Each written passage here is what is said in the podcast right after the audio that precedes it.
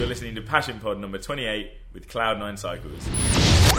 In a couple of sentences, tell me what Cloud 9 Cycles is. Cloud 9 Cycles is a bike shop that specialises in hand-building frames and custom-building bikes for individuals. Slick, very, very concise. Yeah. How on earth did you end up setting up a bike shop? How did it come about? So, a few years ago, I met my business partner, Chris, through another job, and we instantly hit it off with each other and thought that starting a bike shop where we specialised in hand-building frames, which no one was doing at the time, was quite a good thing to go for. We found a really good space in Camden Town, which was quite cheap to rent and a really good place to start, and started doing the normal everyday stuff of, you know, taking people's bikes in for servicing and trying to push our custom-built frames. We did quite a few of them, but unfortunately, just because of the location of where we were and the way the shop was set up, it was always quite hard. So after about 18 months, we'd built up enough cash to rent a new space, and in August of this year, we moved into 38 Store Street.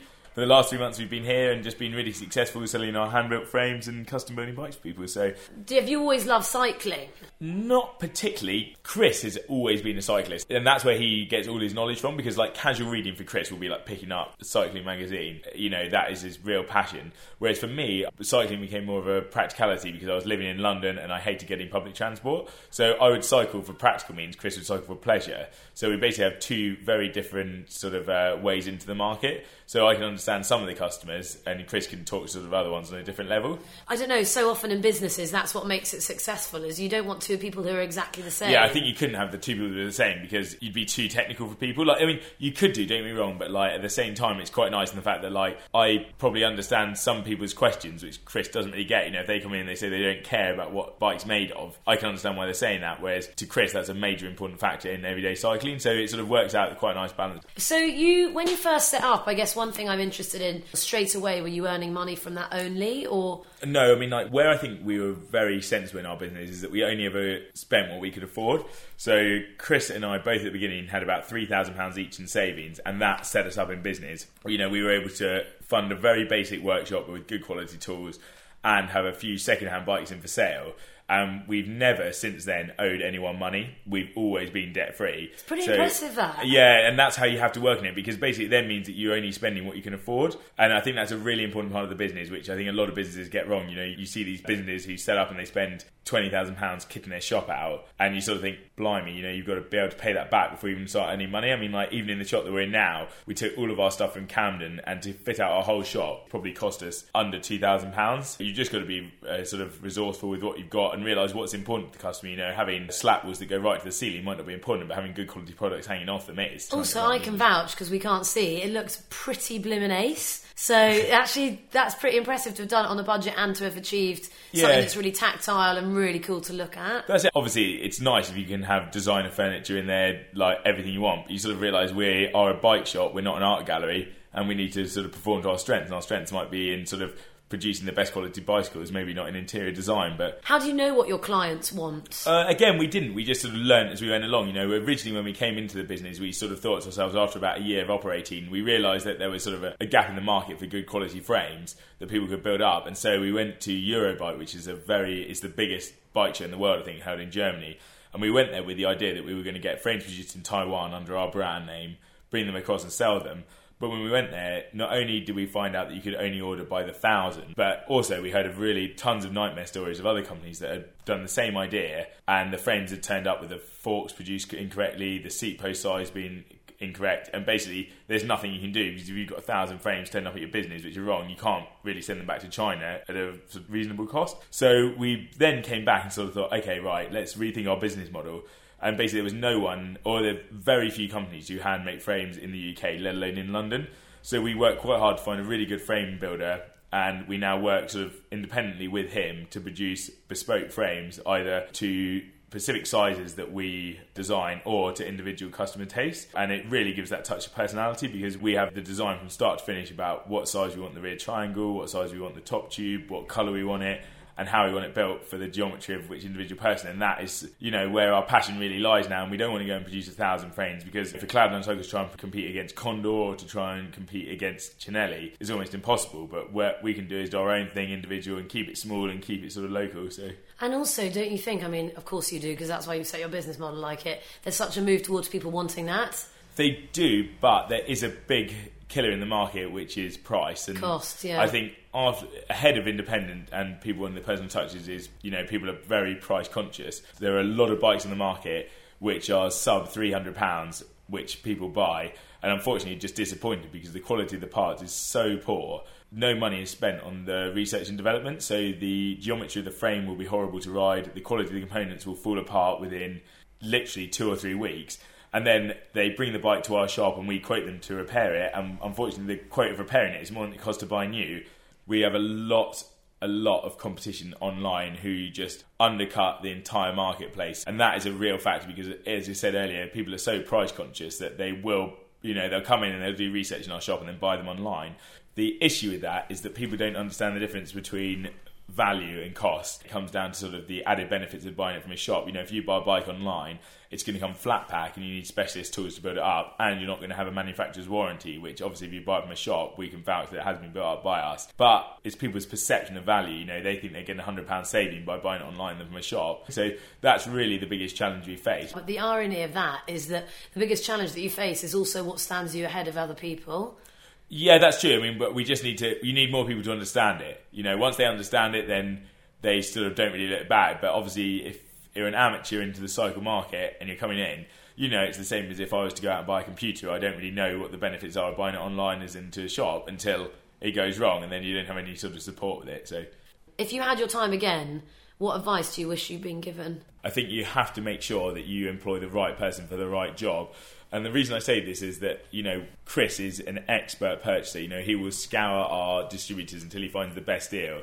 And although it might be per transaction only a £10, £15 saving, if you're making 1,000 transactions a year, it is a lot of money that it comes up to that. There's another person that we employ who cleans some of our bicycle parts. And although it's not a very glamorous job, his sense of pride in doing it is unrivaled to anyone else that we've met. And I'm sure he wouldn't be very happy in sales, but when you give him what to us is a lot of greasy old parts, is to him the challenge, and he is just amazing at cleaning those.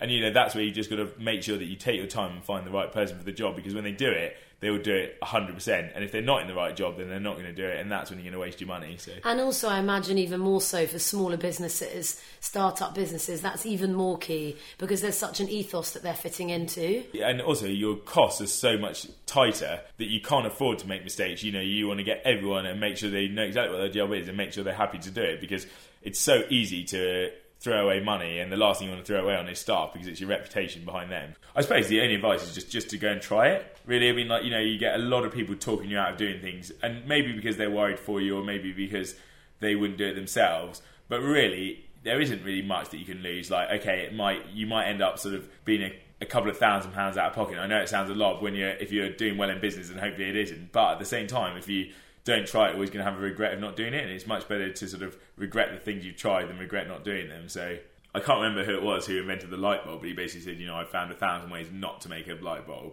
You can't ever look at anything and be like, that was a waste. Everything's an experience. Like everything, our biggest learning curve was that we got talked into signing an advertising deal with Virgin Gyms, which on the face of it sounded really cheap, and we just didn't do the research to go and find it properly, so we sort of just signed blind. And then I went to the Virgin Gym, and the salesman was really good, but the product was awful, and all it would have taken was for myself to go down to the gym and have a look at a product, but because he was such a slick salesman, I didn't believe that I needed to, and that was the only bit of advertising we've really ever done. The rest of it's been word of mouth, and I might be wrong, but at the moment we seem to have one of the highest rating Googles for a bike shop in London. That's amazing. Within how many years? 10 a bit years. It's pretty ace. Can you give yourself a bit of a pat on the back for that, do you reckon? My arms aren't long enough. But no, I think we were quite pleased with that line. We never boast about it. Look, I'm not very good at boasting, but I think I give you permission that you have to boast about that, because that's pretty impressive. I don't know. It is that age-old expression of the customer's always right, and like, you know, there are times when you bend over backwards for them for what might seem like pennies at the time. But, you know, a really important thing in business is understanding that you do make your own luck. It's probably in life, not just in business, but you know, we think we've been really lucky in some areas of our business, but when you look back on it, it's only because we've worked hard and been able to sort of exploit the opportunities that we've had because of our own luck. Like even in Camden, where we found the first place to rent, we only got that place because through another business we'd been working there, we knew the guy who was there, and we sort of had the sort of confidence to approach him and ask if we could rent the space. You know, on one level you think that's lucky, but then what you don't realise is that behind that luck is sort of 6 months where we've been interacting with that customer, where we've built him a bike, where we've spent time building up the relationship. And so it's sort of investing in people and things all the time. Yeah, it's just constantly sort of thinking. I mean, like, even like, you know, we had a couple of breaks when we were starting up, as in the fact that I knew there was a bike shop near me in Fulham that was closing down, so on one of the evenings I went to go and see the owner, talk to him a bit about it, and then we ended up buying a lot of his equipment off him at a really discounted price, which sort of helped us set up our first business. You know, we bought a bike stand off him, we bought a load of tools off him. And again, yeah, okay, in one way it was a bit of luck, but at the same time, if I hadn't have just made that initial contact with him and sort of gone there, then it may never have happened. You could have just walked on past. Yeah, but I sort of thought to myself, okay, well, I'll see if this has got any legs in it. And then we've had loads of stuff like that. Like, we knew a guy down in Guildford who we became quite friendly with, who sort of specialised in buying vintage bikes, and like, he quite liked us, so every time we got a nice one, he called us up. And yeah, okay, it was really lucky in one way, but at the same time, if we hadn't got to know him, if we hadn't spent the time like talking to him and like showing our passion for bikes, then he may not have never have sort of come back to us. So, and I think it's give and take, if you know what I mean. We're giving a load of our second-hand bits now to the London Bike Kitchen, who are a social enterprise group who are helping sort of less fortunate people work with bikes. And, you know, we had a couple of lucky breaks, so we're hoping to try and give them a lucky break by giving them a load of sort of equipment that we're not using anymore, tools and stuff like that. It's not bad, is it? I'm hearing you say all this stuff, like, that you're in a place to do that now. Yeah. What inspires you guys, do you think, to run your own business, or in specifically the Cloud 9 Cycles? I've always wanted to have something that I could call my own. I think Chris struggles with a standard 9-to-5 job. And so by having this one, you actually realise that you work much longer. I mean, we've been working sort of 16-hour days regularly, but it's also for ourselves. So, you know, when you wake up in the morning, it's not going into work as such. It's more coming in to do your passion. So whether your passion is in any part of the business, whether it's in servicing bikes, whether it's in selling to customers, or whether it's in trying to get more people into the shop, it still allows you to sort of perfect those skills. And that's what's quite nice about it, rather than if you're in an office and it's like, right, your job day to day is data input, you know, you don't really have much choice in that one. Whereas I can come in the morning and think, right, today I want to spend my whole day looking for vintage bikes online, or I want to spend my whole day servicing bikes, or I want to spend my whole day doing whatever I want. It sort of gives you more of a flexibility and choice, but inevitably, because it is your choice, you end up working at it harder and longer than you would doing anything else. And it's only when, you know, I mean, most nights we're getting home at about midnight, 1am from the shop, but, you know, it's only when you get home at a reasonable hour, like it's like 5 o'clock, that you realise how hard you are working, because your friends at home, they've been chilling in front of the TV since 5:30 or something. But you know you're working towards a purpose. That's the difference in the fact that, you know, we've seen our business grow from having one bike stand, a workshop and 2 bikes in Camden to having £100,000 worth of stock at the moment. We've seen that grow, so we can sort of hopefully think, right, if that's taken us 2 years to do that, imagine what we can do in 3 years, imagine what we can do in 5 years. Do you think it's a bit of both? It's a bit of reflection and it is a bit of forward thinking and rough planning. To be honest, you might not even realise you're doing it, but I'm sure every time you do something, whether you buy a product, whether you read an article on the internet, you're sort of all taking it in, and it all comes out of you in one way or another, whether it's talking to a customer to sell them a bike, whether it's sort of talking to your supplier to get a better deal on the parts that you're buying. It all merges into one thing, which ends up becoming your business and your experience. And I suppose, like, you know, there is just a bit of everything in it, and you can't really explain it. It just sort of happens. And I don't think it's anything special. I think, you know, if I've been able to do this, then I think anyone can. It's not, you don't have to have some special gene that's been given to you. It's just find something you love doing and then sort of run with it, really. You've been listening to Passion Pod 28 with Cloud 9 Cycles.